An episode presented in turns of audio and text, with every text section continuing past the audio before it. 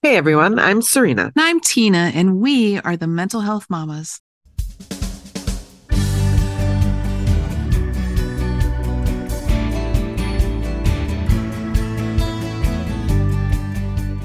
Welcome to No Need to Explain. We are so glad you're here. First, as always, a quick disclaimer. We come to you not as mental health professionals or experts in the field, but rather as parents with lived experience who are on a mission to normalize the conversation around mental health. If you or someone you love is experiencing a mental health crisis, please seek professional support. You'll find a variety of resources in our show notes and on our website, no need to explain podcast.com. On our podcast, we often quote the statistic of one in five. In other words, in the United States in any given year, one in five adults will experience a mental health challenge. While this number seems low to me, honestly, um, and is counter to our belief that everyone has mental health, let's stick with it for a moment. Right. So the one in five is across the population. But what we also know is that men are less likely than women to seek help for depression, substance abuse, and stressful life events due to a number of factors. Uh, these might include a reluctance to talk, the downplaying of symptoms, or social norms, among other reasons. Yeah. Yeah, so today we have a guest with us who is going to help us think about men and mental health through his personal experience and also the individuals he's supported over the years.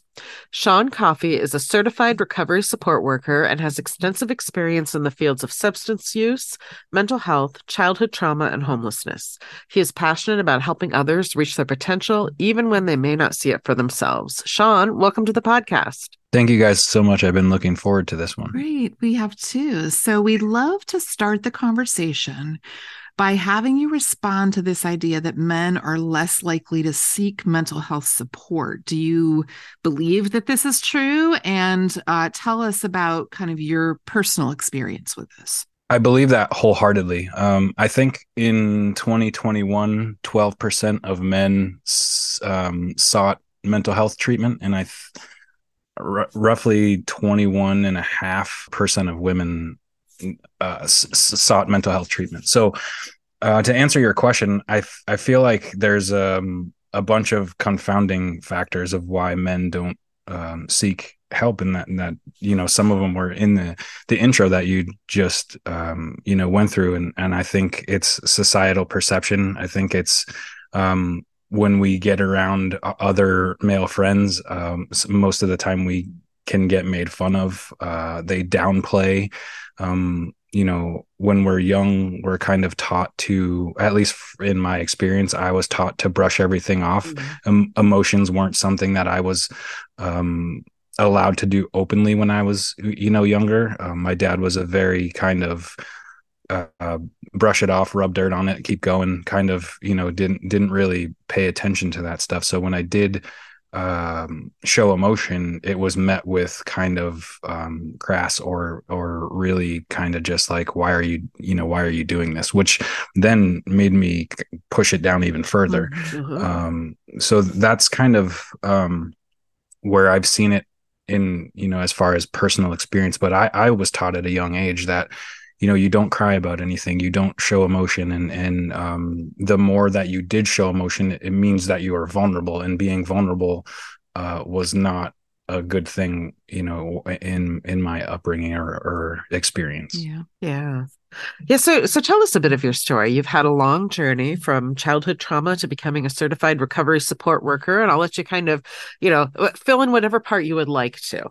Yeah, so uh, I grew up with a parent. Uh, it was a one parent household. Um, I was taught my whole life that my mom um, kind of didn't care, and she took off on my dad and I when I was about five, and uh, was I think I maybe saw her for roughly a, a, few months between five and 23.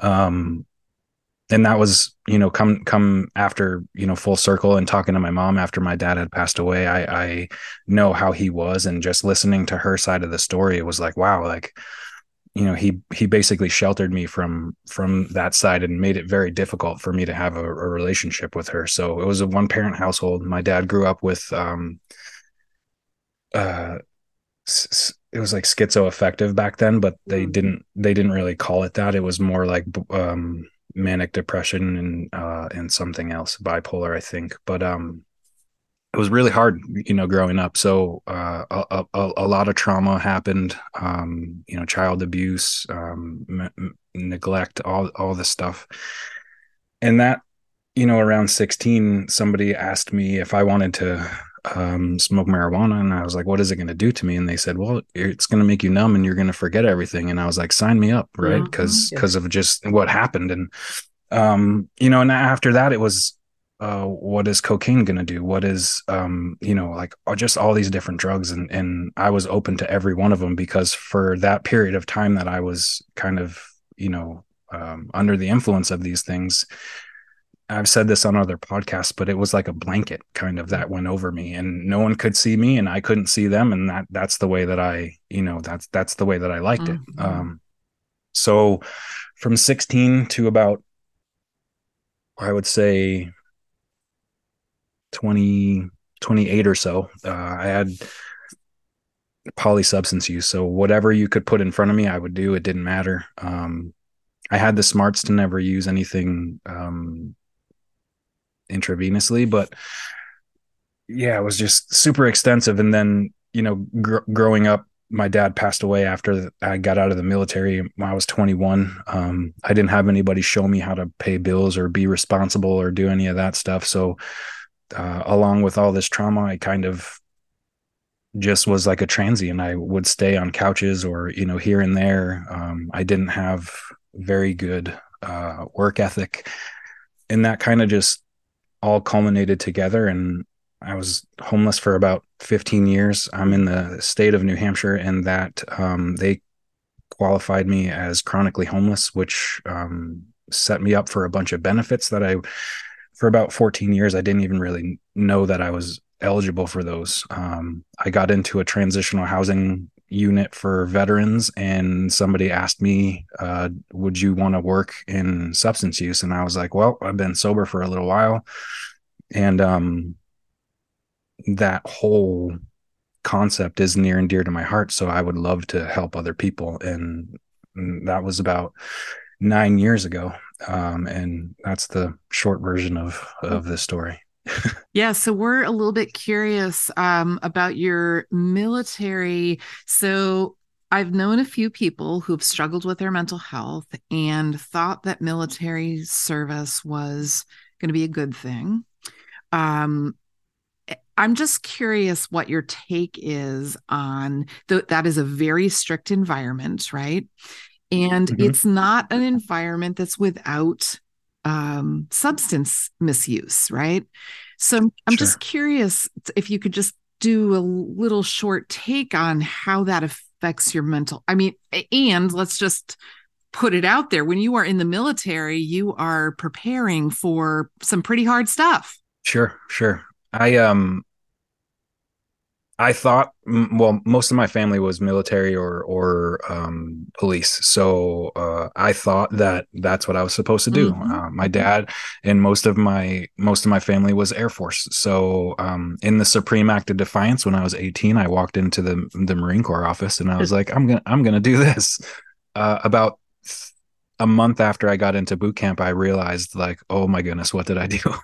um so i at a probably at my first year um i equated the military with my dad. And um you know it was a lot of discipline a lot of screaming a lot of yelling. Um i probably to be honest and this is the first time that i've probably said this but i i don't think i had any place being in the military. Um and that's not you know because i i couldn't handle it. It's just because the the military and my dad were one and the same. Um and i actually the story for another day but i actually got removed um and kicked out of the military for uh absent without leave two two episodes of absent without leave um and that was me running away. Mm. um and and and running was something that i at that point i did professionally.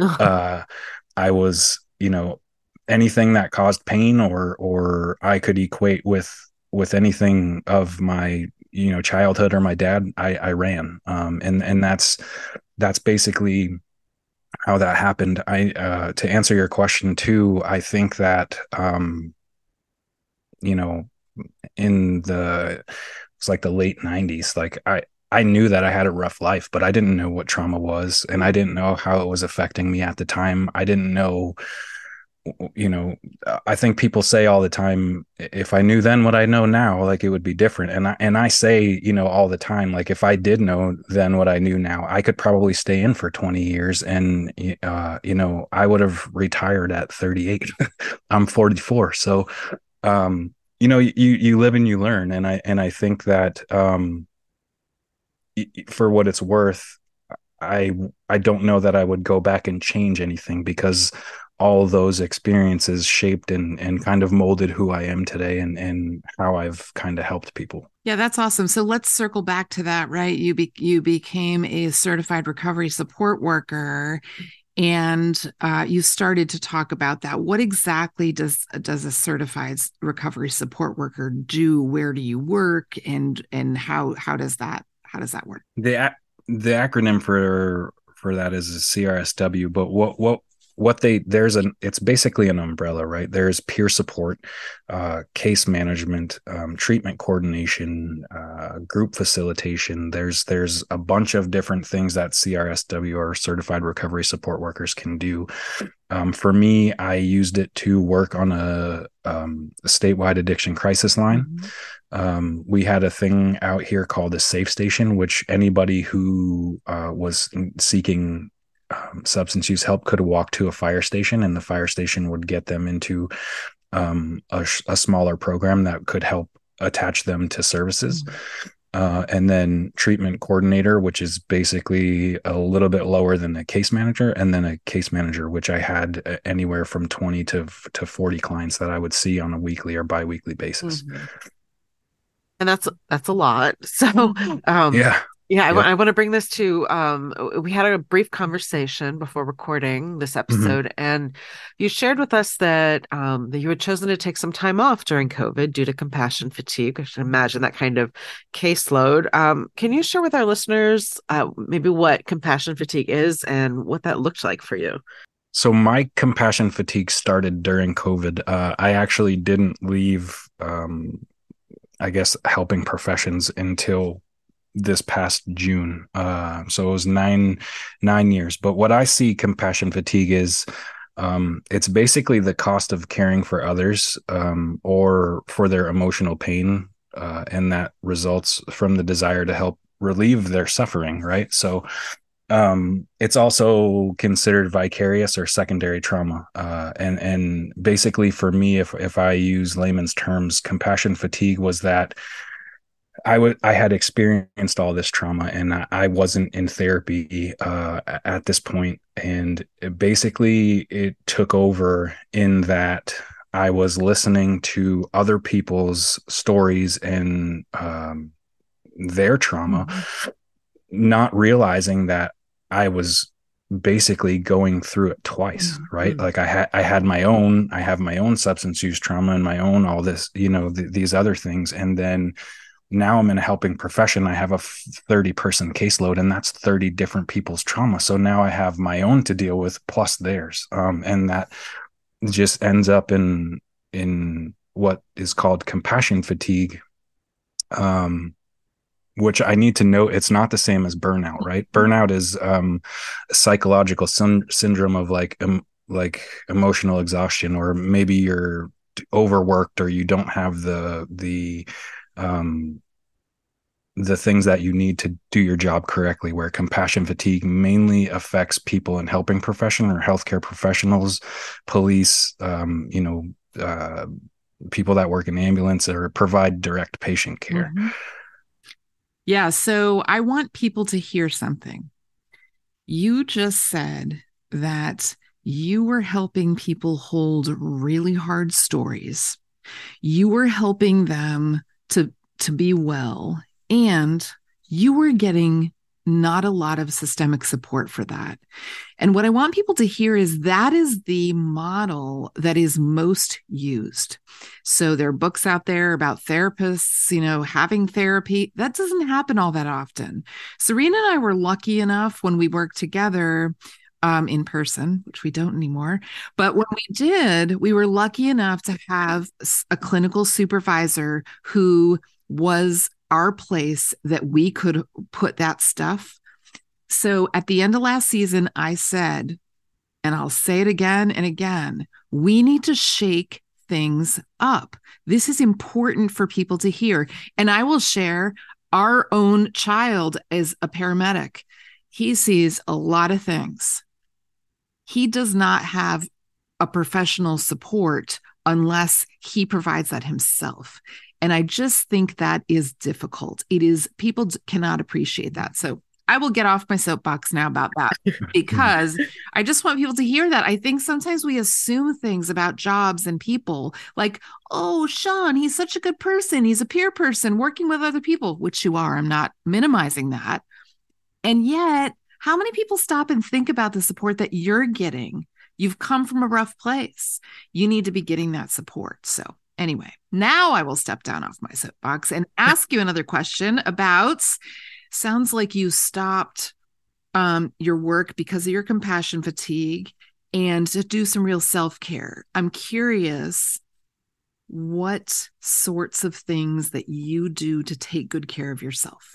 I think just in a in a response to, to what you just said as well is is um, due to the stigma and, and substance use and having to appear okay all the time mm-hmm. which is um, goes back to the very beginning what we were talking about about you know men not seeking the help is that um, i fell under this thing where i had to be okay all the time even if i wasn't okay i had to appear okay mm-hmm. so i've mm-hmm. had i've had the the you know program managers and and you know um, supervision just like, "Hey, how you doing?" And I'm like, "Oh, I'm doing great. Everything's okay." Uh, and, and, behind closed doors, I'm tearing my hair out. Mm-hmm. Yeah. Um, so, okay, so what am I doing for um, to combat that? Mm-hmm. Uh, one of the biggest things that I have started to do is get myself out of this this routine that I, you know, created, which is uh, go home don't talk to anybody mm-hmm. social social seclusion um, you know it shows up in in um, you know hanging out with friends which i didn't do anymore. Friends would say are you okay? And i'm like yeah no everything's fine. Like we're you know we're we're doing great. Work's awesome. Uh, and then i would go home and and you know sometimes just be like what am i doing with my life? Uh, so community is is probably the most important part, right? Because um, that old saying says like it takes a village, mm-hmm. and it really does. Because if you don't have uh, you know people to bounce things off of, it's it's rough. Um, the second most important thing that I have done is uh, during COVID, we didn't have I worked in a position for two years and I never and I didn't have supervision at all that whole mm-hmm. entire time. Um, we we didn't have access to a program manager the whole time. So um, I changed things a little bit and I said, you know what, I'm going to go and and and talk to a therapist. And in four years, this guy told me when I when I first saw him, I couldn't hold a, a a 10 minute conversation with him. Just i mean obviously it's not just because of the fact compassion fatigue but um you know now we're at a whole a whole hour that you know sometimes i don't want to leave. I'm like hey we still have you know this to talk about or this to talk about. So seeking professional help regardless if it's your in your supervision or or you know outside and, and talking to a therapist is huge because even if you are a therapist even if you're even if you have a doctorate like you still have to be able to have an outlet to to talk to somebody because if you don't you end up internalizing that stuff. And even though we think we know what's best for us oftentimes that that compassion fatigue is that blanket that i spoke about. And um, it's hard to to get away from that uh, and then you know I have just I, I do outdoor activities. So I I picked up disc golf and I've been playing you know disc golf. So there's at any number um you know any type of day whether it's a level 10 like oh my gosh this was the most horrible day or if it's a, a level 2 where it's like you know everything was great but i still dealt with this like there's something that i can pull out of a toolbox that i know is going to help me kind of get myself set back to zero yeah that's awesome i love that um I love the the ranking too. I don't know if if that's something you do all the time, but just sort of being that um I honestly just did that right now. So. Okay.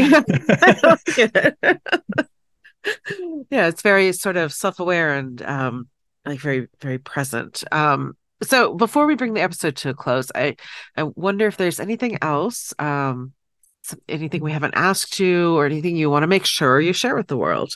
I just want everybody to know um that mental health is not taboo. Mm-hmm.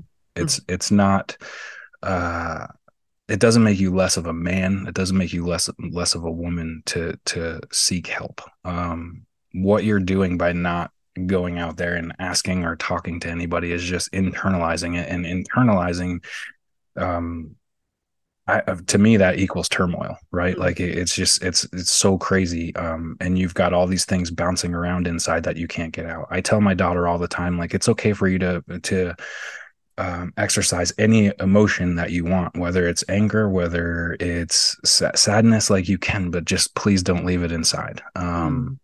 And to the point that you know she's actually said, like, "Dad, I'm feeling a little bit depressed and you know, or anxiety." And I'm like, "Well, I know exactly how you feel." So even she goes to therapy now. So, um, yeah, I just I I want everybody to know that regardless of what shape you're in, um, you know, if you just live your life a footstep at a time you have so much more chances than than you really think and i and i say that because um i use this analogy a lot right? But like when you wake up and you stand up and you go to the bathroom you go downstairs to make food you go to the to the car um, you walk into into work walk around work there's so many footsteps in your one day that those are those are singular chances to change the trajectory of your of your the outcome of your day uh, the outcome of your life. And i just don't think that people stop and I don't use this, but like the, smell the roses, right? Like mm-hmm. if if if I'm going to if I have my mind set on I'm going to use today, right? And I have at least 400 steps in that day that if I just stop, like I'd be able to think and I'd be able to change or or seek help or something. So I always tell people live your life a footstep at a time. Mm-hmm. So we are grateful for your wellness. We are grateful for um reducing the ACEs, right? It sounds like you are uh, you know, we we truly believe that parents are doing the best they know how to do even your dad, right? He was doing the best he knew how to do. And absolutely, you are doing better than that, right? You are making conscious choices to reduce those ACEs, those adverse childhood experiences. And we see you, we notice that, and it's awesome. So I appreciate you guys for having me on as well. Yeah. So thanks so much for joining us. We are grateful for your sharing your story of resilience and recovery uh, with our audience. And yeah, thanks a lot, Shaun. A hundred percent. I appreciate it. And so, podcast friends, we are, as always, grateful for all of you listening and supporting us. You can help us out by visiting Apple Podcasts. You can leave us a review while you're there. We have a lot of awesome reviews and we'd love some more. Subscribe and please share the podcast with others. We, you know, you'll find more content on our website. Please visit no need to explain podcast.com. You will also find us on all the socials. We would love to hear from you, whether that's on the socials or uh, we have a voicemail number, we have email.